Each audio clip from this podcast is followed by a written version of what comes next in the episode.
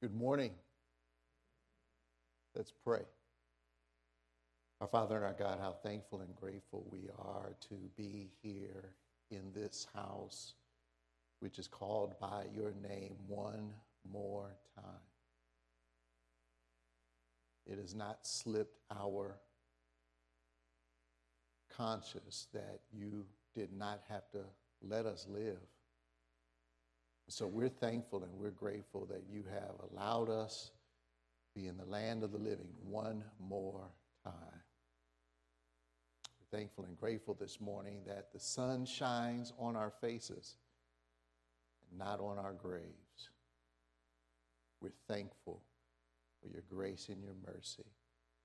We've lifted up our hearts, we've lifted up our voices, we've lifted our hands, we've expressed audibly our praise and adoration and thanksgiving through song. And now, Lord, we want to hear from you.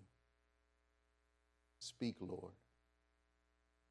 Your servants are listening. In Jesus' name. Amen.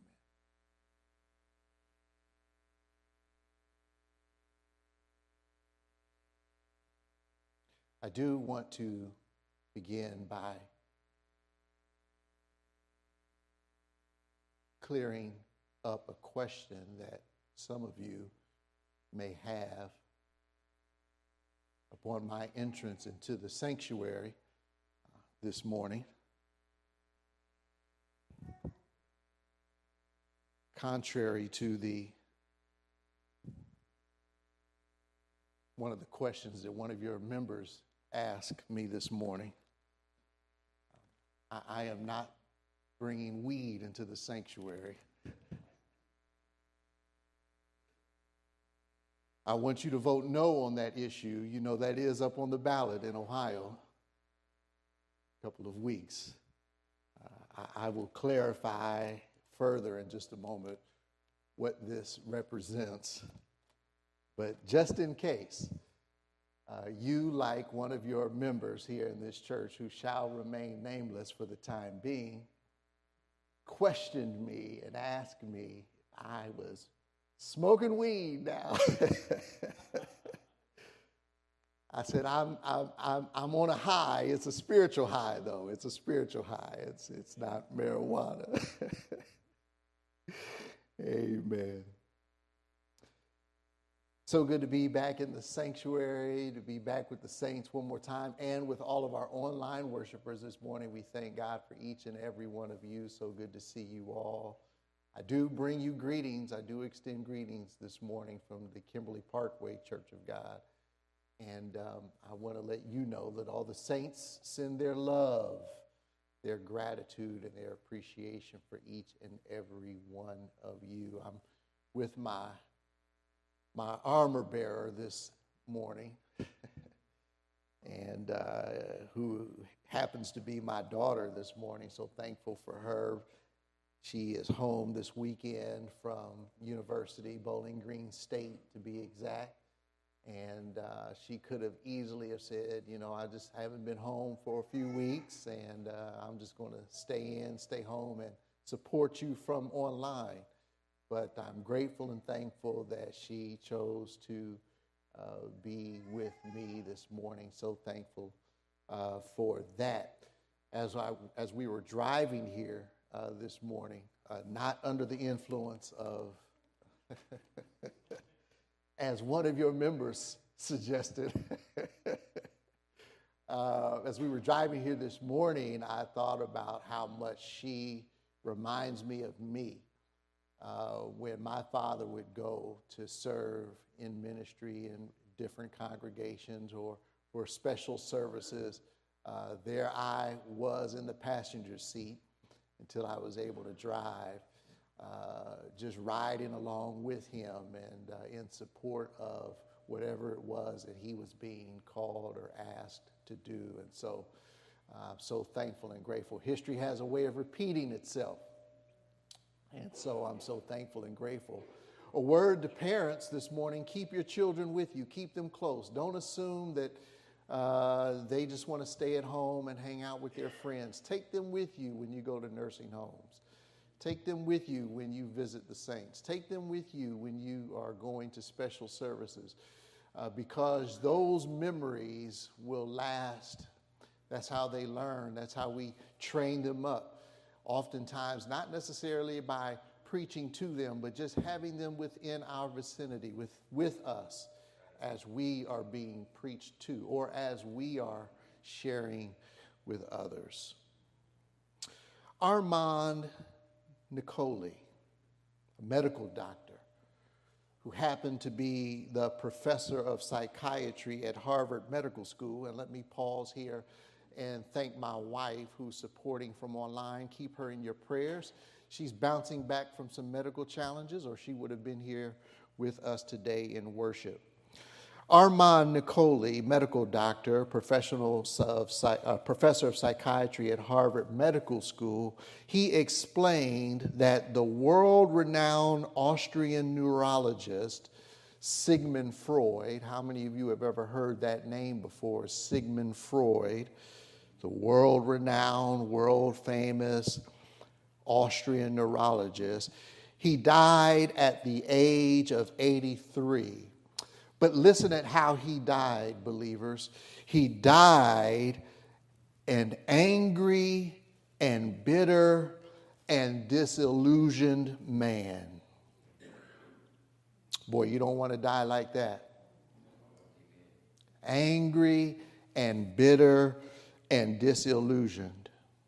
Tragically, tragically, tragically, Freud, one of the most influential thinkers in terms of psychology and psychiatry of our times, uh, for good or for bad, uh, tragically, even though he was, he was world renowned, he wrote in 1918 the following words, and I quote, I have found very little that is good about human beings on the whole. This is Freud speaking. In my experience, most of them, human beings, listen to how Freud, Sigmund Freud, described human beings. He said, on the whole, the most, the vast majority of them are trash. No matter whether they publicly subscribe to this or not. Freud died, listen at this, friendless. Well, I guess if you did describe all of humanity as trash, you probably didn't have a whole lot of friends.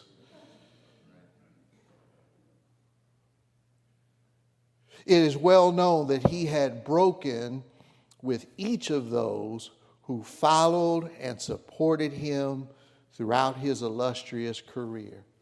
And in the end, Freud died despite his fame, despite his intelligence, despite his financial security, despite the fact that in colleges and universities all throughout the, this world, his name, for good or for bad, is, cannot not be brought up. He died unable to overcome his bitterness.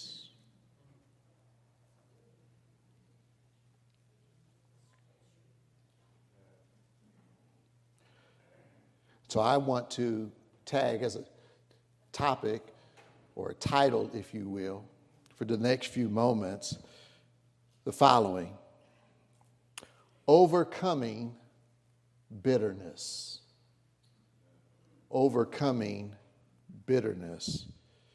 I would invite you, if you would be so kind, to join me to turn in your Bibles or open up your Bible app to Hebrews chapter 12.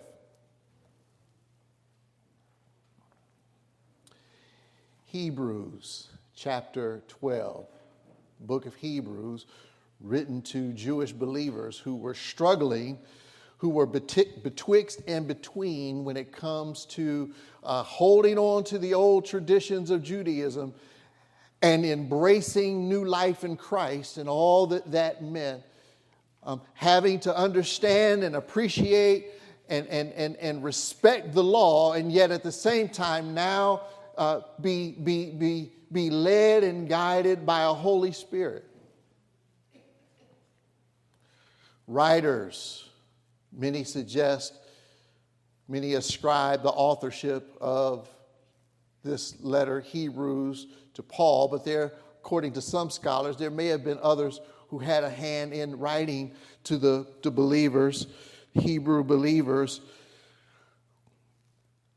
Is encouraging believers to, to respect the law and, and, and honor and, and appreciate all that, that their life under the law uh, meant, but at the same time understand the supremacy and the liberty that's found in Jesus Christ.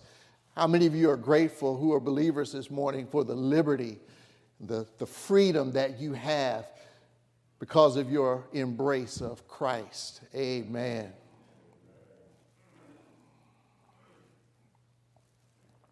And so, in writing to believers, we get to the 12th division of this, this, this missive, this treatise to the believers, Hebrew believers. Chapter 12, starting at verse 14, it reads this way from the New Living Translation Work at living in peace with everyone. Work at living in peace with everyone, and work at living a holy life. For those who are not holy will not see the Lord. You might be able to sing like an angel, but if you are not holy, you will not see the Lord. You might be able to preach or teach like the Apostle Paul, but if you don't work at living in peace with everyone, and work at living a holy life, you and I will not be able to see the Lord. We, we may be able to pack this place out, but if we don't pack this place out under the direction and the leadership and the guidance of the Holy Spirit, guess what? None of us will see the Lord.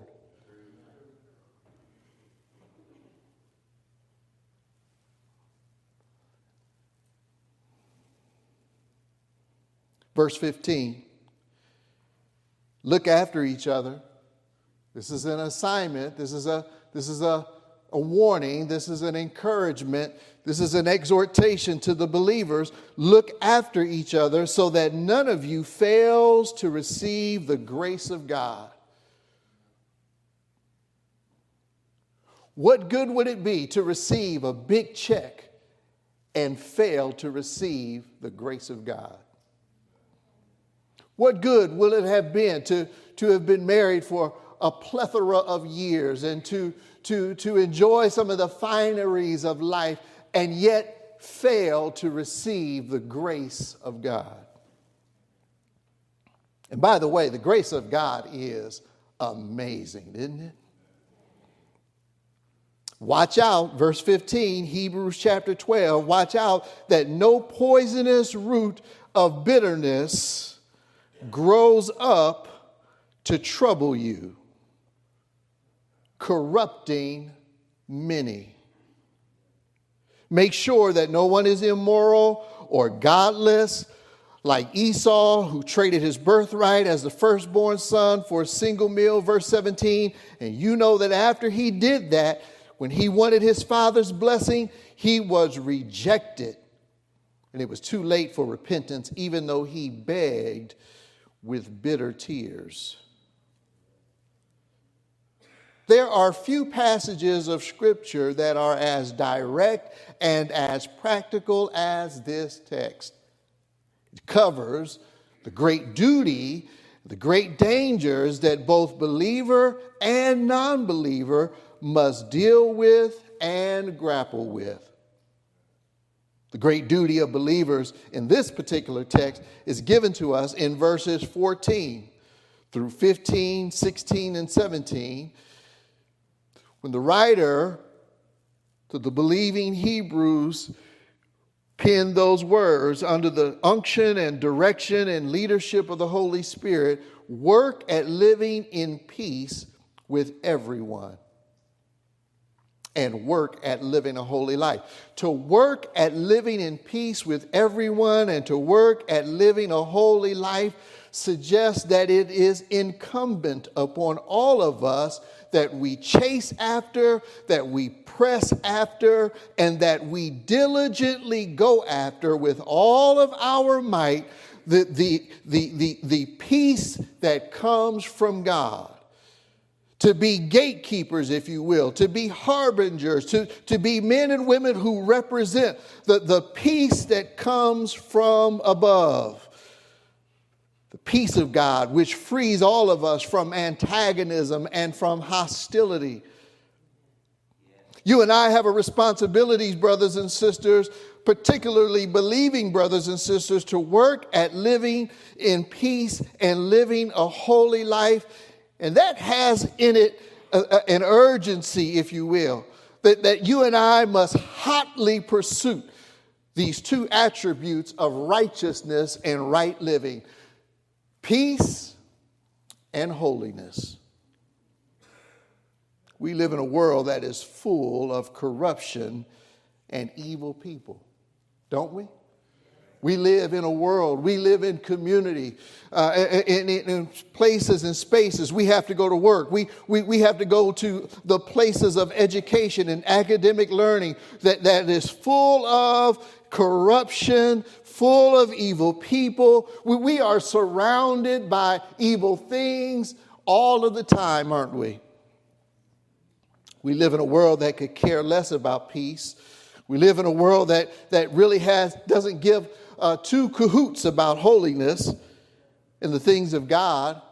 We, we live in a world that has one agenda in mind, and that is to get whatever it is that, that is wanted, that is needed, uh, that, that, that we lust after and crave for by any means necessary. There are troublemakers. There are complainers, aren't there? There are criticizers, aren't there? Not only in our world, but these are they who are even within our churches. There are complainers in the church. There are criticizers in the church.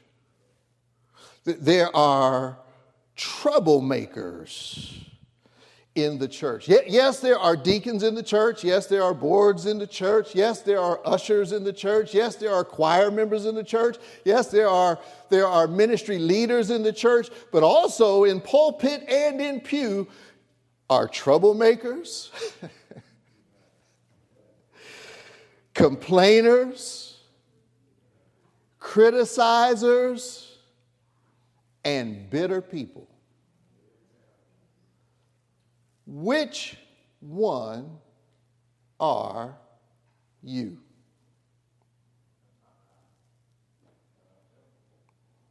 And so that's why verse 14 says a charge is given to, to a responsibility is laid upon believers to follow peace with all men, no matter who they are. Follow peace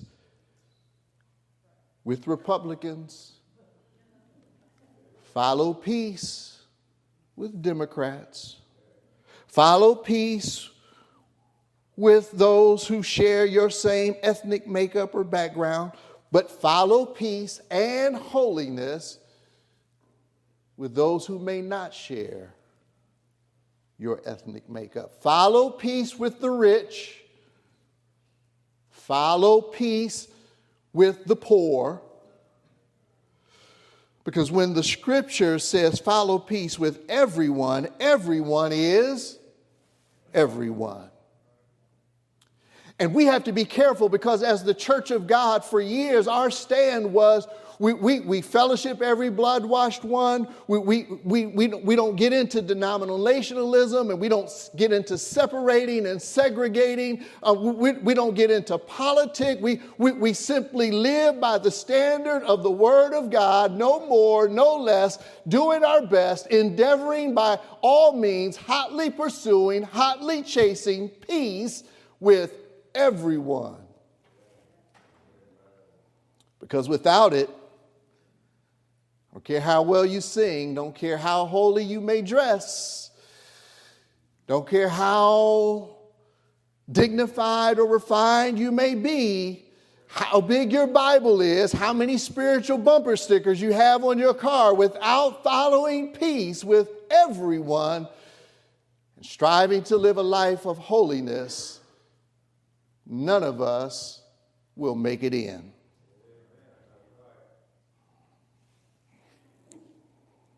Work at peace, work at living in peace with everyone, and work at living a holy life.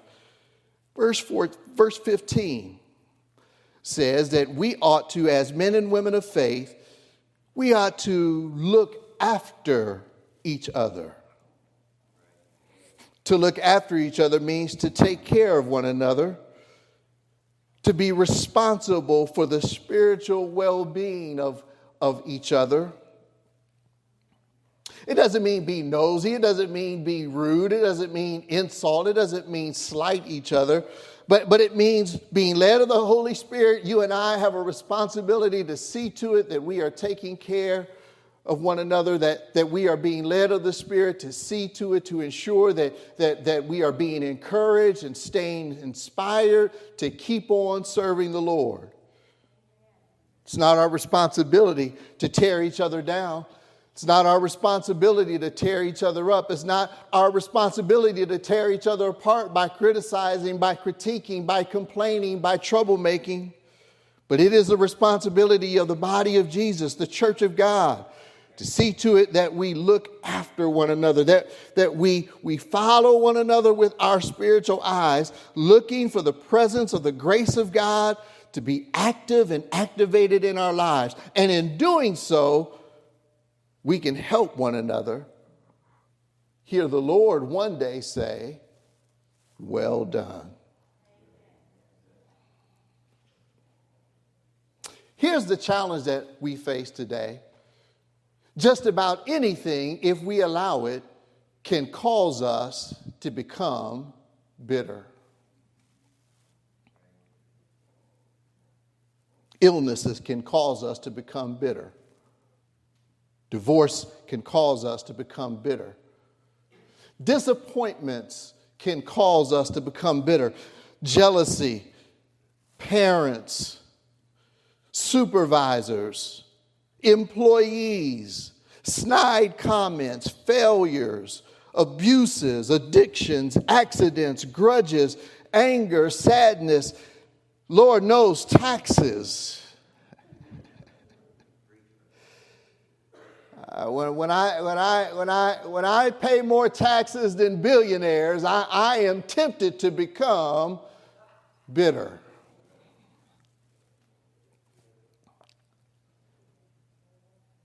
Feeling underappreciated can cause us to become bitter. And in the flesh, some of us might make the point that even God has let us down because a loved one has died, or a parent or a relative may have abused us. And if we're not careful, many of us will blame God for our bitterness. Many of us, if we're not careful, we will blame God because that, that, the reason why I cause trouble in the church, the reason why I complain all the time at home, the reason why I, I'm angry and resentful and, and mean and mean spirited, many of us, if we're not careful, we will blame God for that. But there's something, my brothers and sisters, that I want you to remember that when you're going through a bitter trial, and all of us will go through them, can I get a witness this morning? That, that you've had to? Is there anybody today who would be willing to witness and say, I've had to go through some bitter times, bitter trials, bitter tests, bitter challenges in my life. I, have had to deal with illnesses and, and some other things in my life, perhaps addiction, things that, that, that, that have caused me to flirt and have a, a dalliance or a dance with the poisonous root of bitterness. Remember, my brothers and sisters, that you are in the hand of God. Boy, that's a good place to say amen. And somewhere through that trial, God is going to make you a survivor. I know it's bitter. I know you are going through a bitter time. Some of us are wrestling with some bitter emotions, some, some anger, some resentment, some anxiety. But, but, friend of God, remember that you are a friend of God in the hand of God, and He has the power to make you better instead of keeping you bitter. Remember, for those of you who are Bible students, you remember the life of Joseph could have very easily have lived and lurked and, and, and stayed in the land of bitterness because of what happened to him.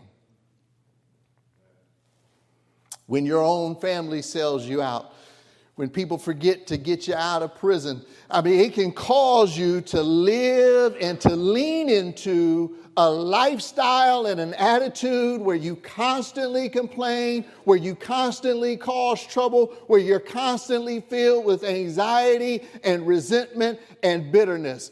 But Joseph refused to allow the challenges, the setbacks, the, the, the, the broken promises to cause him to become bitter. Bitterness is something that everyone will have to deal with one time or another in life. Every church will have to deal with bitterness. But over and over again in the Bible, it, it, there are reminders all throughout, like markers, like road markers, and on a road map to remind us that there is a God who is greater than our bitter situations, who can make us better by the power of the Spirit. Bitterness is like a malignancy that can spread quickly through your life and into the lives of others around you. One thing about bitterness bitterness is no respecter of persons, it's no respecter of age. Some of the most meanest church folk I know are senior citizens. I'll just look up here, close my eyes. Oh, yes, bitterness does not care how long you've been saved. Once it gets its roots into the soil of your heart, the longer you allow it to stay there, the harder it gets for it to be plucked out of your life. Because the roots of bitterness, eh, there's, there's this amazing thing about them. They, they have the power to grow deeper and deeper and stronger and deeper and deeper and stronger. And in fact, the older you get, the harder it is to allow the Lord to pluck up bitterness. Bitterness can disfigure and disjoint our personalities. Bitterness can disfigure and disjoint our church.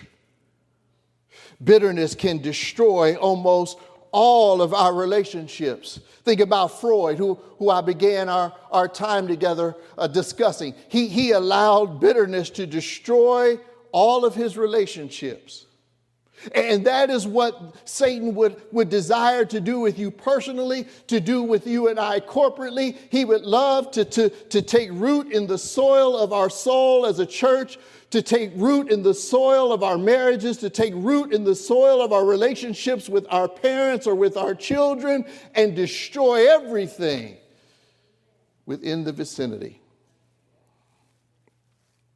Bitterness destroys our ability to grow socially. Bitterness destroy our ability to grow mentally. Bitterness will destroy, most importantly, our ability to grow spiritually. Bitterness knows no limit. It can consume the young and the old alike, the saved and the unsaved. One pastor once said about bitterness, I like this. He said, It consumes the high and mighty as well as the lowly and the slowly. No matter how educated you are, once bitterness takes root in the soil of your soul, no matter how pretty you are, no matter how handsome you are, no matter how many muscles you have, once, once bitterness takes its root in the soil of your soul, it can destroy. Bitterness doesn't have to be on front and center stage in our lives but often bitterness, like, like the roots here, it grows underneath the surface. Can I ask you a question this morning? What's, what's happening under the surface of your heart this morning?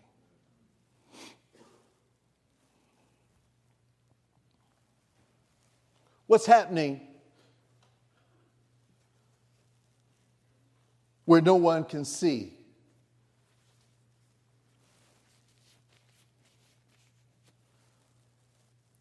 Or we come in and we sing, and we come in and we play, and we come in and we administer. We come in and we shake holy hands. We come in with all of the right language and verbiage. Praise the Lord. God bless you. Good to see you, brother. But what's happening underneath.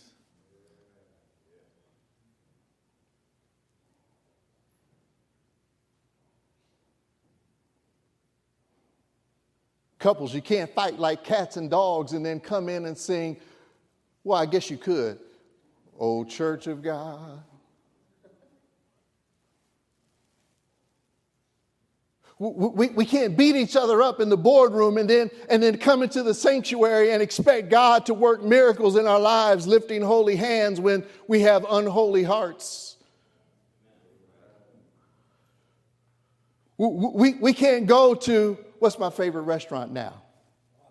We can't go to Watts and have the chops.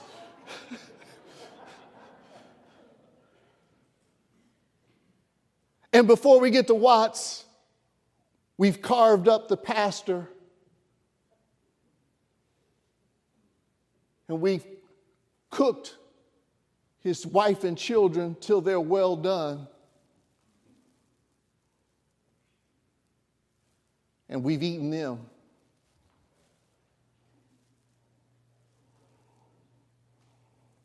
We can all look back over our shoulders and remember a time when bitterness assaulted our lives and set us back. What's interesting about bitterness, brothers and sisters, is that it can rob the joy of living out of our souls. Because of bitterness, many married people and Christian people don't, they don't enjoy their marriages. They, they don't enjoy their singleness. They, they don't enjoy their husbands. They don't enjoy their wives. They're, they're, they're just enduring their wives.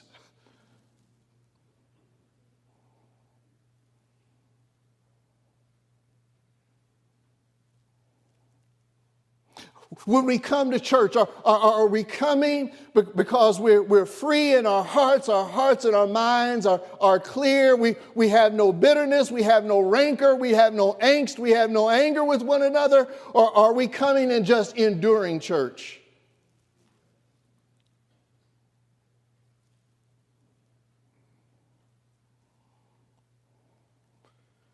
It's not easy.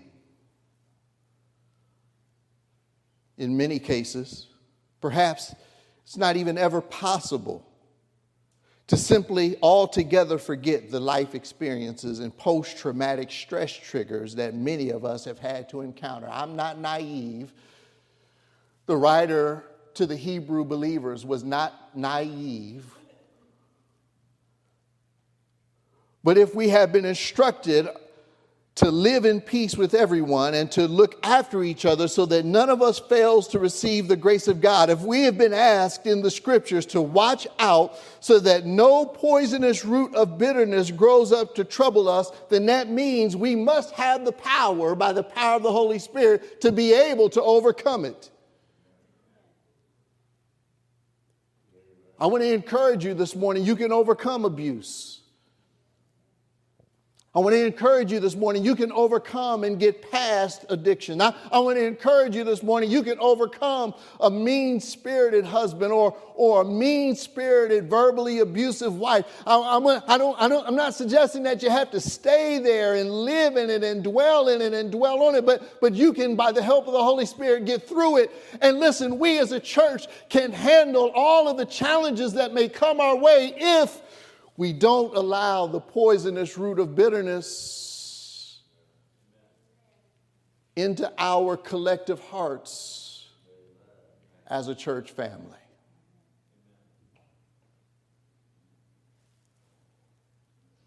Work at peace, and it is work, isn't it? Work at peace. Work at living in peace with everyone. Work at living a holy life. Look after each other and watch out that no poisonous root of bitterness grows up. Some translations read spring up. How many of you have ever seen some of these suckers spring up in your lawns? now, Brother David, he gave me a trick. Where's Brother David at? He gave me a trick on how to handle these things. Last time we had dinner together. But the reality is, guess what? If I don't tend to it, if I don't watch out for it, it'll what? Spring up. There you are. You remember what you told me? Takes work. Takes work, church, but it can be done.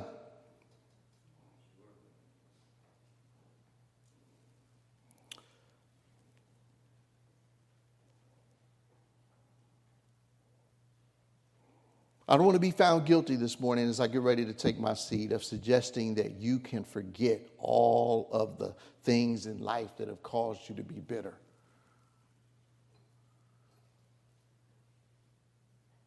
You know, we, how many of us have used the term or we've heard the expression forgive and the reality is we can forgive, but often we don't forget. But God can give us the grace we need individually.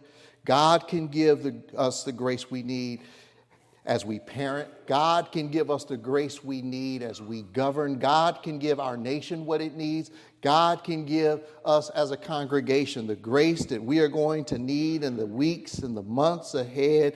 God can give us the grace we need to forget anything or anyone and to forgive anything or anyone that, that, that may have tormented us or may have frustrated us or may have caused us to become bitter. And the church should say, Amen.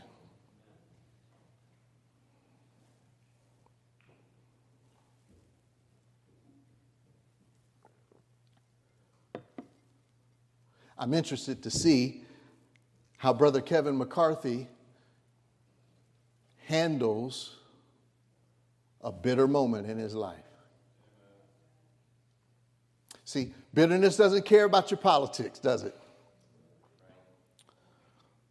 Parties are having to deal with bitterness and infighting, just like churches are having to deal with bitterness and infighting.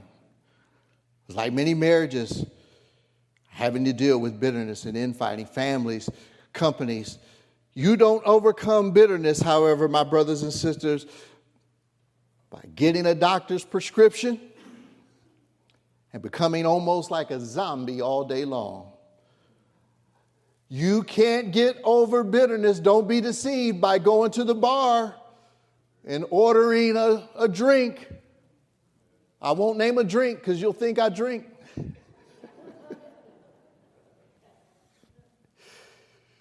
But whatever it is, you, you, you can't be you can't you can't get through bitterness, young people, by by by wilding out, by using Molly and Percocet and and Oxycontin and Oxycodone, and you you you you can't you can't discourage, you can't dissuade, you can't you can't pull up that root of bitterness that might be seeding inside the the uh, your your heart's bed by overeating. See, I knew it would get quiet there. The church. so remind me of that when I'm at Watts.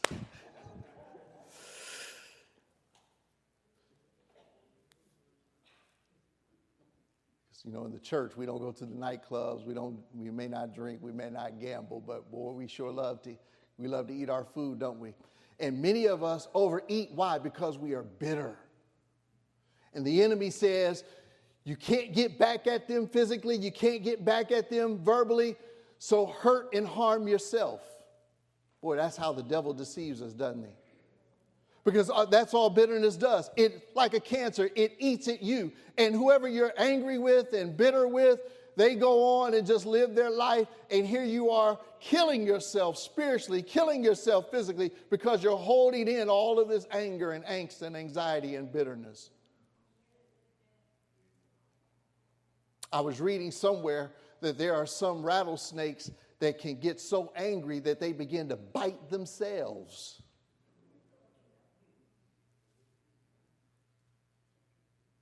And isn't that what bitterness does? We can get so angry at our brothers and sisters in the church that we end up biting and harming and hurting and killing our own selves. We can get so angry with our spouses that we, we, we have a stroke and stroke out, and they go on.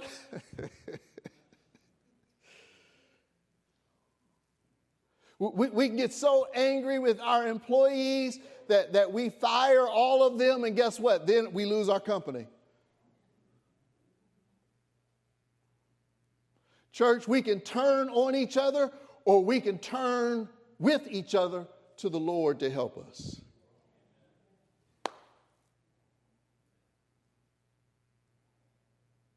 But if we allow bitterness to take root, we, we will end up not turning to the Lord in prayer, but we'll turn on each other. And that is what the enemy wants us to do.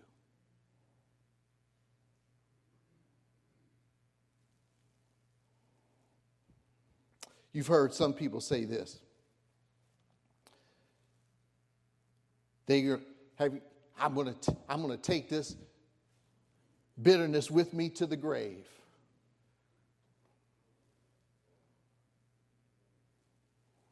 I want to remind you this morning there is no magic death no magic in death that can change a man's character.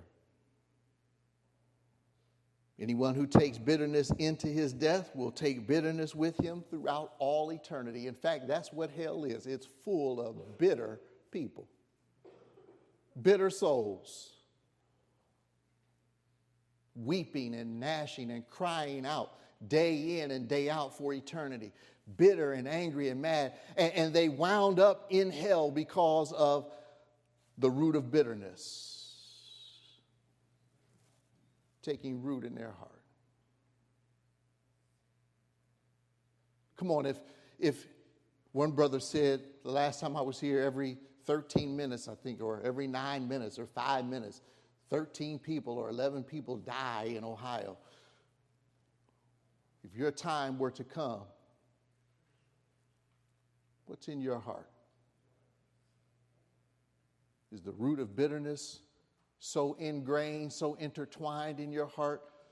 Are you so angry at the deacon? Are you so angry at the pastor? Are you so angry and frustrated with the choir member? Are you so angry uh, at someone from another political party or race? Or are you so angry and so mad at your neighbor? Are you so angry and so mad at what's happening uh, in, in, the local, national, and international political scene that, that, that you cannot be helped, that the root of that bitterness is so strong and so deep if you were to go today.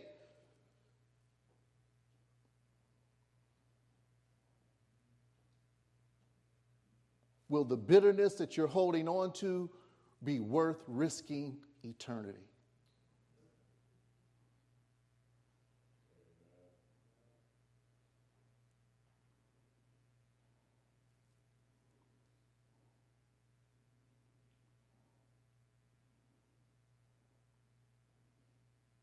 Do you think in heaven folks are upset because they didn't get to sing the lead part in the song the choir sang back in 1994 on the fourth Sunday?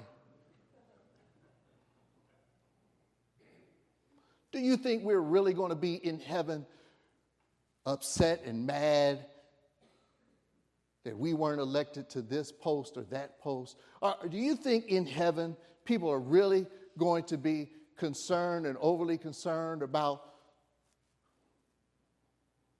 I still might be a little bitter about taxes.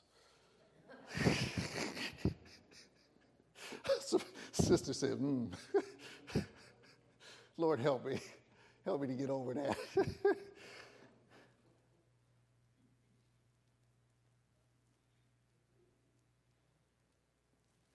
what's underneath the surface this morning?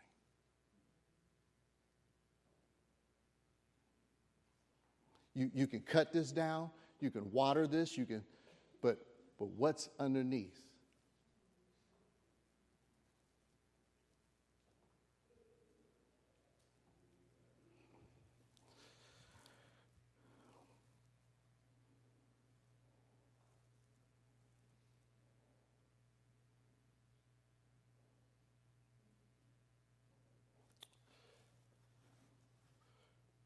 early 20th century, hundreds of people boarded a ship.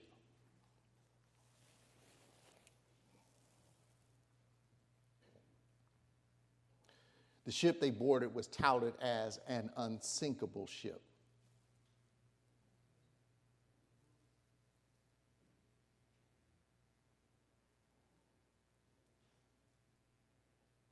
And yet, there was something lurking underneath the waters.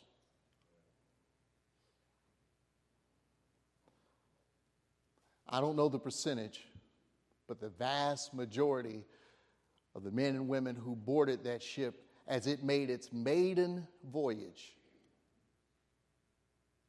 never returned from the shores they departed from.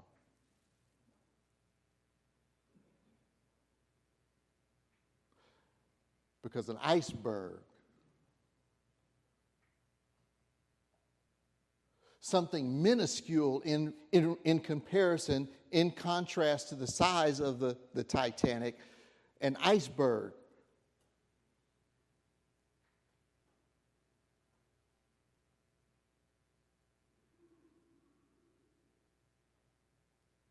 Sunk that ship.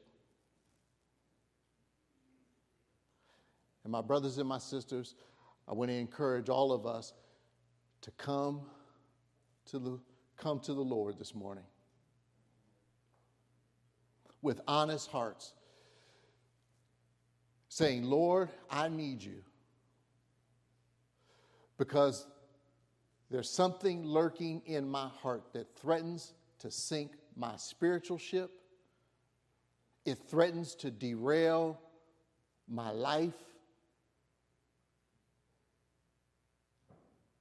I, I have some contention with some saints in the church that if, Lord, you don't help me with this, like the Titanic, this thing is, it starts small, but it's, it's taking root in my heart.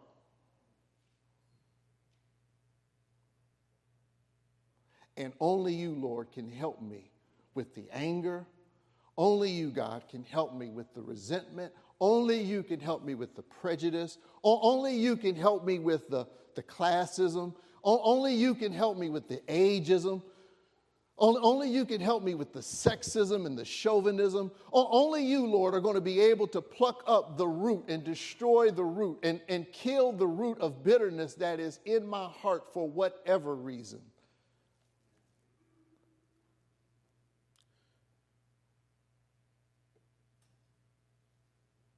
Search yourself this morning.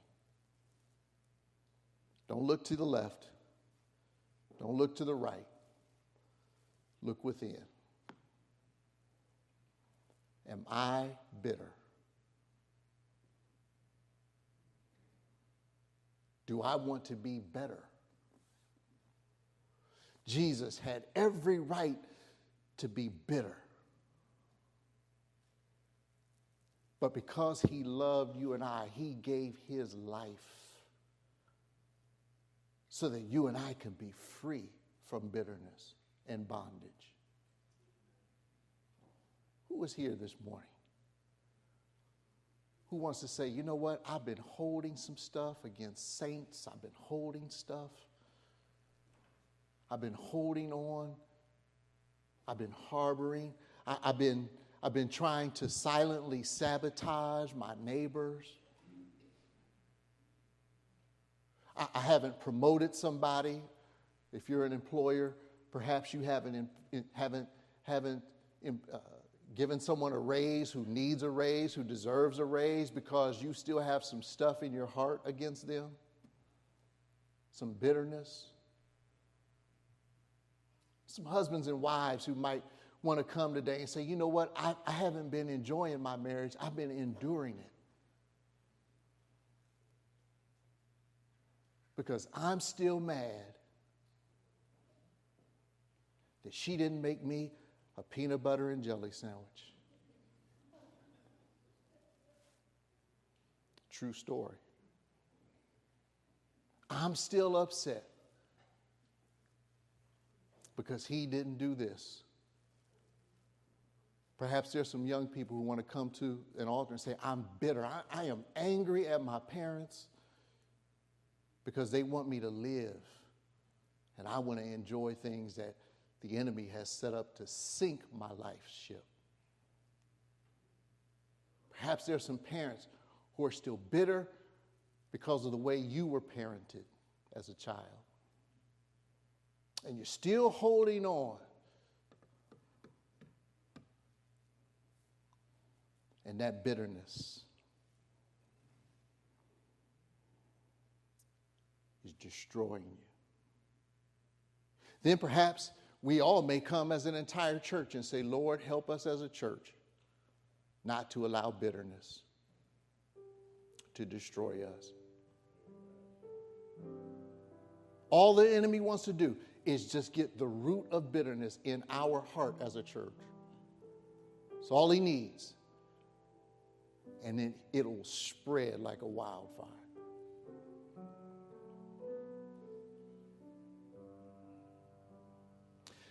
Bitterness doesn't care how many scriptures you know. Bitterness doesn't care how long you've been in the church of God. Bitterness doesn't care about any of that. Who is here this morning saying, you know what? I'm holding some stuff.